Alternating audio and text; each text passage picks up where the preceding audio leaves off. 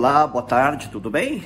Bem-vindo à nossa célula virtual. Vamos orar? Pai, obrigado por este dia abençoado que nos deste, por podermos agora meditar em tua palavra. Fala aos nossos corações, dá-nos entendimento, discernimento da tua palavra e ajuda-nos a aplicá-la às nossas vidas. Em nome de Jesus. Amém. Pegue sua Bíblia e vamos a 1 aos Coríntios, capítulo 14. Convido você a abrir sua Bíblia comigo em 1 Coríntios, capítulo 14, a partir do versículo 29, onde Paulo diz: Tratando-se de profetas, falem dois ou três, e os outros julguem cuidadosamente o que foi dito. Se vier uma revelação a alguém que está sentado, cale-se o primeiro, pois vocês todos podem profetizar, cada um por sua vez de forma que todos sejam instruídos e encorajados. O espírito dos profetas está sujeito aos profetas, pois Deus não é Deus de desordem, mas de paz. Agora passemos para o versículo 36. Acaso a palavra de Deus originou-se entre vocês? São vocês o único povo que ela alcançou? Se alguém pensa que é profeta ou espiritual, reconheça que o que lhes estou escrevendo é mandamento do Senhor. Se ignorar isso, ele mesmo será ignorado. Portanto, meus irmãos, busquem com dedicação profetizar e não proíbam falar em línguas, mas tudo deve ser feito com decência e ordem. Nós vimos na semana passada que a função principal da profecia como dom do Espírito Santo, de acordo com o apóstolo Paulo, aqui em 1 Coríntios, capítulo 14, versículo 3, é edificação, exortação ou encorajamento e consolação. É basicamente o que faziam os profetas do Antigo Testamento, que, como dissemos também, a maior parte do seu ministério envolvia essas três áreas, embora houvesse também o elemento preditivo, em que eles prediziam acontecimentos futuros. Será que os profetas do Novo Testamento, ou os que profetizam, de acordo com 1 Coríntios 14, têm a mesma autoridade dos profetas do Antigo Testamento? Não, eles não têm. Por quê? Primeiro, porque aqueles profetas do Antigo Testamento, quando eles profetizavam, suas profecias eram infalíveis. Eles diziam: Assim diz o Senhor. Veio a mim a palavra do Senhor tudo que eles diziam possuía uma autoridade divina que tornava a sua palavra infalível.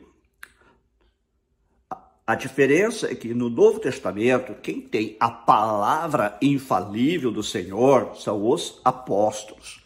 Quando Jesus escolheu pessoas para escreverem os evangelhos e para divulgarem a mensagem do evangelho, ele não os chamou de profetas, ele os chamou de apóstolos. Foi aos apóstolos que Jesus deu a autoridade para escrever o Novo Testamento. E sob a autoridade dos apóstolos também alguns homens escreveram partes do Novo Testamento, como, por exemplo, Marcos e Lucas. Então, a autoridade para comunicar a palavra infalível de Deus no Novo Testamento, então, é dada aos apóstolos. Às vezes os apóstolos são chamados de profetas, mas não no mesmo sentido que Paulo diz aqui em 1 Coríntios capítulo 14. Significa então que a profecia do Novo Testamento, estou me referindo não ao que está escrito no Novo Testamento, mas as profecias dadas como dom do Espírito Santo, são infalíveis? Não, elas não são infalíveis. Deixa eu ilustrar isso. Vou usar duas expressões usadas por um amigo meu, Paulo Romeiro, um prolífico escritor no Brasil e conhecido apologista da fé cristã, ou apologeta, para usar um termo mais moderno. Ele diz que há dois tipos de profecia: a profecia canônica, que é a profecia que está escrita aqui na palavra de Deus, registrada no cânon das Escrituras. Cânon é o, o grupo, a lista dos livros inspirados da Bíblia. Então, no Novo Testamento, ele diz a profecia canônica, que está registrada aqui no Novo Testamento. Ela está infalível, porque Paulo, João, Mateus e outros podiam afirmar que estavam escrevendo sob inspiração do Espírito Santo e, portanto, sua palavra é infalível, porque foi o próprio Jesus que os designou para escrever o Novo Testamento. E Paulo, meu amigo, diz que há outro tipo de profecia, que é o que está escrito aqui em 1 Coríntios 14, também em 1 Coríntios 12 e outras partes do Novo Testamento, que é a profecia congregacional. A canônica, como vimos, é infalível, porque é o que está escrito na Bíblia. Enquanto que a congregacional, ela está sujeita ao julgamento. É o que Paulo diz aqui em 1 Coríntios, capítulo 14, no texto que nós lemos, uh, versículo 29, tratando-se de profetas, falem dois ou três e os outros julguem cuidadosamente o que foi dito. Ora, se eu posso julgar, a palavra usada por Paulo aqui é a palavra jacrino, significa então que eu posso avaliar se aquela profecia realmente procede de Deus e se ela de fato diz respeito a mim, se é uma profecia pessoal para mim. E esta palavra é utilizada em muitos lugares no Novo Testamento para julgarmos profecias, para avaliarmos os espíritos, provar os espíritos, se eles procedem de Deus, diz a João em sua primeira carta. Vamos lá, 1 João, capítulo 4, versículo 1. Amados, não creem em qualquer espírito, mas examinem os espíritos. Outra tradução diz, mas julguem, julgai os espíritos para ver se eles procedem de Deus porque muitos falsos profetas têm saído pelo mundo. Então eu posso julgar né, essas profecias que são dadas na igreja, no contexto eh, contemporâneo. Isso também não me faz pensar que algumas pessoas ah, dizem que a profecia, ah, ou esse dom de profecia, escrito por Paulo em 1 Coríntios 14, na verdade equivale à pregação. Então a pregação seria a profecia moderna. Não.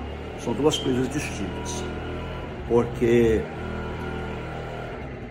a pregação é a exposição da palavra de Deus. Certamente a pregação contém elementos proféticos, porque, como a profecia, a pregação também serve para edificação, para exortação e consolação.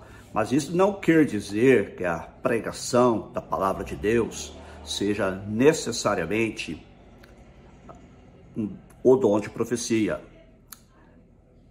Deixando bem claro, quem prega também edifica, também exorta, também consola, mas não quer dizer necessariamente que isto seja o dom de profecia, porque o dom, conforme vimos com relação aos outros dons, é uma manifestação do Espírito Santo que vem sobre uma pessoa em determinados momentos. E Paulo, em nenhum lugar, equivale o dom de profecia à pregação. Inclusive, ele diz aqui em 1 Coríntios 14, no versículo 29, que já lemos, que tratando-se de profetas, falem dois ou três, e os outros julguem cuidadosamente o que foi dito. Se vier uma revelação a alguém que está sentado, cale-se o primeiro. Pois todos vocês podem profetizar, cada um por sua vez, de forma que todos sejam instruídos e encorajados. É claro que aqui não se refere à pregação, porque a pregação não pode ser feita por todos a pregação não pode ser interrompida por alguém que se levanta na congregação para pregar também e depois, por sua vez, se, se levanta outro e prega também. São ministérios diferentes e são conceitos diferentes, embora em alguns aspectos coincidam. Porque aquele que prega está pregando a palavra de Deus, a palavra de Deus que é infalível, embora o pregador não seja infalível e possa cometer erros na sua mensagem. Mas Paulo diz que no caso da profecia, ela é um dom dado pelo Espírito Santo, a pessoa recebe, e este dom, segundo Paulo, não é infalível, por isso é que os outros podem julgar. Deve prestar atenção no que está sendo dito e julgar. E nós já vimos lá em 1 a João, capítulo 4, versículo 1, que João também diz: provai se os espíritos vêm de Deus. Então nós podemos provar, julgar, analisar se a mensagem que está sendo dada por alguém que tem o dom de profecia realmente vem de Deus. Vou dar um exemplo da minha própria vida. Quando eu era mais jovem, havia uma moça que estava interessada em mim e eu fui convidado para uma reunião de oração. Eu e a minha atual esposa. Naquela época também não éramos namorados, mas estávamos ah, começando, relacionamento, etc. Quando chegamos àquela suposta reunião de oração, na verdade só estávamos eu, a Cristina, que hoje é minha esposa, a moça, que queria namorar comigo, e a mãe ou tia dela. E no meio da oração, estávamos orando, ela, esta senhora começou a dar uma profecia, dizendo que era vontade de Deus que eu namorasse aquela moça, sua sobrinha, e não a Cristina. E aí? Falível ou infalível? Eu podia julgar ou não podia julgar? De acordo com o apóstolo Paulo, eu podia julgar. Qual é o critério para julgar uma profecia? O critério é a palavra de Deus, é a Bíblia. Sempre que julgar uma profecia, busque critérios bíblicos. A Bíblia diz assim: cada um está livre para casar com quem quiser, contanto que seja no Senhor. Então, se eu quisesse namorar Cristina e casar com ela, a Bíblia me garante que eu posso fazer isso. Deus não iria me impor alguém, porque, primeiro, não me sentia atraído, segundo, porque eu não tinha quaisquer uh, objetivos em comuns. Então, era isso que Paulo diz, que nós podemos julgar. Se o apóstolo Paulo diz que nós podemos julgar, isso significa que quando a pessoa lá na igreja de Corinto dava uma profecia, ela não estava falando a palavra infalível do Senhor. Ela estava não mais comunicando uma mensagem. Ela, por algum motivo, foi, vamos dizer assim, influenciada pelo Espírito Santo. Ela entendeu que era aquilo que o Espírito Santo estava dizendo e ela a comunica à congregação. Mas a congregação, então, agora tem o poder e autoridade de julgar essa profecia. Então, se a profecia congregacional fosse infalível, Paulo jamais daria esta ordem. Outra coisa, se quando ele diz aqui dois ou três ah, profetizem, se um está profetizando e outro recebe a revelação, se levanta, o outro deve se calar. Ora, se o primeiro que estava falando estava falando a palavra infalível de Deus, por que ele iria se calar? E por que é que Deus iria dar uma palavra infalível a este e depois fazer com que ele fosse interrompido por outro que também teria uma palavra infalível? Então, essas coisas deixam claro que a profecia congregacional que é a profecia que vem através do dom de profecia, não é infalível. Ela deve ser analisada criteriosamente, ela deve ser analisada cuidadosamente. Então, nunca tome uma profecia ah, pelo valor de face, como se diz, né? Pela sua aparência. Tire tempo e julgue a profecia, analise a profecia com cuidado e depois então você conclua se ela realmente vem de Deus ou não. Às vezes acontece, uma igreja, alguém se levanta, dá uma palavra profética e toda a igreja diz amém, concorda. Isso não é o modelo bíblico. A menos que se possa, naquele mesmo momento, já se fazer um julgamento, um juízo de valor, como diz Paulo, e, e identificar que aquela profecia realmente vem de Deus. Do contrário, deve-se depois de dada a profecia, ser feita uma análise, ser, feita um, ser feito um julgamento criterioso. Nossa igreja, quando começamos, havia algumas pessoas que ah, às vezes queriam profetizar, nós sempre dizíamos, você pode profetizar e depois nós vamos julgar. E isso ajudou a limitar o número de profecias ah, que não procedem de Deus. Agora, como explicar? Indicar que algumas profecias não procedem de Deus. Vamos comigo de novo à Bíblia, 1 Tessalonicenses, capítulo 5, versículo 21. Aqui em 1 uh, Tessalonicenses, capítulo 5, versículo 21, Paulo diz, ah, vou ler o versículo 20 para você ter o contexto. Não tratem com desprezo as profecias. Outra tradução diz: não desprezem as profecias mas ponham à prova todas as coisas e fiquem com o que é bom. Novamente, Paulo nos diz para provar, para examinar todas as mensagens que nos vêm através de profecias e ficar com o que é bom. Ou seja, ficar com aquilo que realmente podemos entender que procede de Deus com base nas Escrituras. e respondendo a pergunta que eu mesmo fiz. É porque há pessoas que dão profecias que alguns chamam de profecias solidárias. Por exemplo, o irmão, a irmã vê que você está numa certa situação, então ela se solidariza com você. Ou ele se solidariza com você e quer lhe dar uma palavra de conforto, uma palavra de consolação, uma palavra de estímulo. Então ela faz uma profecia. É a profecia solidária para ajudar você, entre aspas, para consolar você, mas partindo da própria pessoa e não de Deus. Isso acontece com frequência, já vi isso muitas vezes.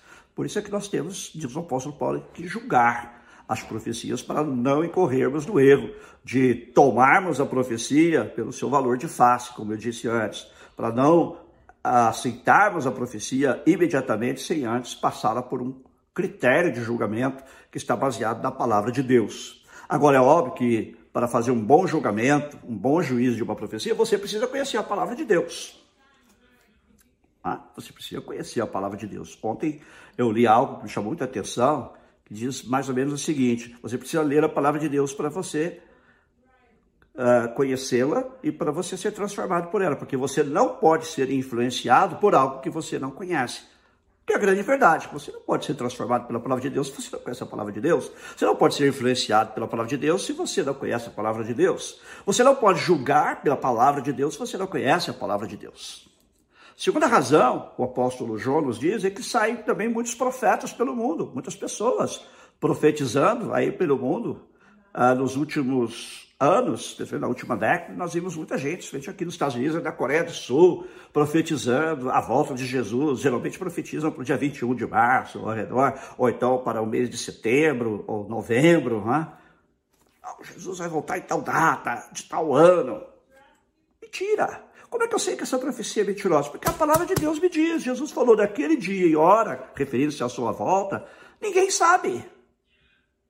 Nem o filho, nem os anjos do céu.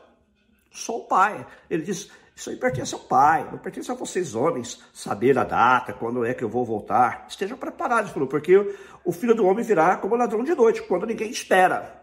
Porque se o dono da casa soubesse a que hora veio o ladrão, diz Jesus, ele estaria preparado e não deixaria que sua casa fosse minada, para usar uma expressão mais antiga, que a sua casa fosse arrombada, roubada, certo? Faz sentido. Então Jesus diz, estejam preparados, porque vocês não sabem a que hora virá o Filho do Homem. E tem até alguns que dizem, ah, a gente não sabe a hora que ele vem, a gente não sabe o dia, mas Jesus não falou o mês, então posso profetizar o mês. Não, não, não, não, não. Quando Jesus disse que ninguém sabe o dia nem a hora, ele já quis dizer claramente que não sabemos de maneira alguma. Certo? Ah, então são profecias que nós podemos avaliar, neste caso, com certeza dizer, é uma falsa profecia. Porque Jesus mesmo disse que não sabemos o dia nem a hora. Então, essa é a segunda razão porque nós devemos ter cuidado. E terceiro, porque é também a manipulação da profecia. Pessoas que manipulam, como no caso dessa senhora, estávamos lá nessa reunião de oração, tentando manipular, me, me manipular, para que eu aceitasse namorar com a sua sobrinha que gostava de mim. Ora, bolas. Ah, então, coisas que Bíblia deixa claro. Tem gente que diz assim, ah, que Deus está falando eu tenho que casar com esse clã. Deus não vai impor a você. Se ele mesmo já disse que você é livre para casar-se com quem você quiser, desde que seja do Senhor, ou seja, desde que seja com alguém que é crente, que tema o Senhor. Quando eu digo crente, é verdadeiro crente não é pessoa que está na igreja, mas alguém verdadeiramente convertido, que ama o Senhor de todo o coração, que procura servir ao Senhor, faz do seu relacionamento com o Senhor sua prioridade.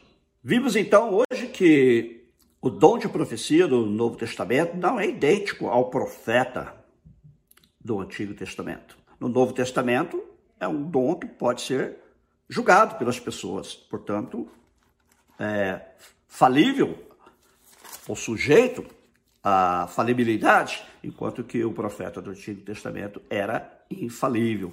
Vemos também que quem é infalível ao comunicar a palavra de Deus no Novo Testamento, conforme designado por Jesus, são os apóstolos que escreveram a palavra de Deus. Esta sim é infalível, como diz o apóstolo Paulo. Toda a escritura é inspirada por Deus e proveitosa para ensinar, para corrigir, etc. É? Ah, então, esta sim é a palavra de Deus infalível. Jesus diz: a escritura não pode falhar. Em outras palavras, a escritura é infalível. Enquanto que o dom de profecia está sujeito, sim, a julgamento. Nós podemos julgar as profecias, avaliá-las, concluir se elas vêm de Deus, para que possamos aceitá-las, ou se elas não vêm de Deus, e neste caso nós as rejeitaremos. Semana que vem nós vamos falar um pouco mais sobre isso, e se você tiver ah, qualquer pergunta, qualquer dúvida, escreva para mim, e nós procuraremos responder a sua pergunta ou perguntas aqui também na nossa célula. Lembrando ainda também que há pessoas que profetizam por motivos até solidários, há pessoas que profetizam por ah, para enganar o povo de Deus, né, fazendo falsas profecias como essas a respeito de Cristo. Há pessoas que profetizam para manipular, como naquele caso que eu citei, que aconteceu comigo. Então, por isso, devemos ser cuidadosos e criteriosos em julgar as profecias. Amém? Deus te abençoe muito. Gostaria de orar com você agora. Pai, muito obrigado pelo dom de profecia como também por todos os demais dons. Sabemos que este é um dos dons que tem causado mais controvérsia da igreja. Reconhecemos pelas Escrituras que o dom de profecia não é o mesmo que pregação da palavra.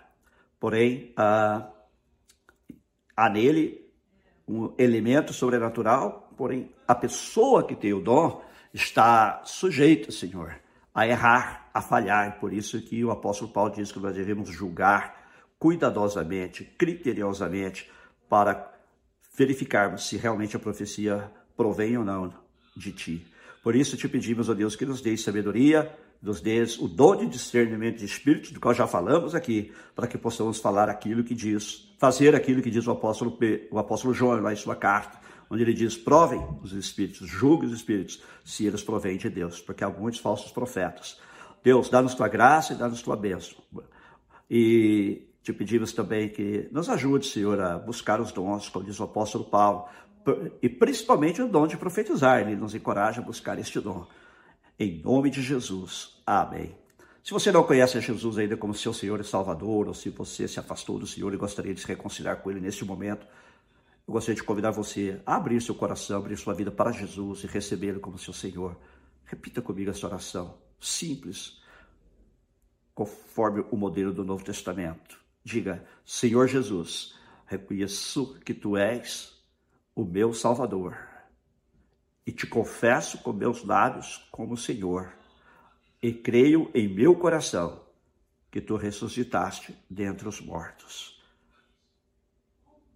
Perdoa-me os meus pecados, purifica-me de todos eles e se a partir de hoje o Senhor da minha vida e me ajuda a te ser fiel todos os dias da minha vida. Em teu nome. Amém. Deus abençoe a sua vida. Gostaria de orar agora por todas as pessoas que têm pedido as nossas orações de um modo geral. Senhor, estende tuas mãos para abençoar todos que têm pedido as nossas orações. Há pessoas enfermas. Ó oh Deus, curas a pessoas que foram hospitalizadas, estão se recuperando, abençoa sua recuperação para que seja completa, para que seja total, para que não fique nenhuma sequela, Senhor. Pessoas que estão com câncer, cura-os, pessoas que estão com a Covid, cura-os, abençoa os que estão passando momentos difíceis, estende a tua mão para abençoá-los, supre também as necessidades financeiras e de trabalho daqueles que nos assistem estão passando por alguma dificuldade nessas áreas nesse momento. Uma pessoa também cada família, os relacionamentos familiares, os relacionamentos conjugais, relacionamentos de pais e filhos, e a cada vida individual também. Em nome de Jesus. Amém. Quinta-feira estaremos de volta com o estudo bíblico virtual, às sete e meia da noite, continuando nosso estudo do livro de Ruth. Vamos falar um pouco sobre o namoro de Ruth e Boaz. Eu creio que vai ser muito bom. Quero convidar você a estar com a gente. Sete e meia da noite, aqui horário de Los Angeles, onze e meia da noite, horário de Brasília. E domingo, cinco horas, nosso culto. E 56 mensagens das nossas células e estudos virtuais foram colocados essa semana que passou uh, nos nossos podcasts. Então, falar também, procure Pibla Podcasts. Estão no Google uh, Podcasts, estão na Apple Podcasts, estão no Spotify, estão no Deezer e muitas outras plataformas. Deus abençoe ricamente a sua vida.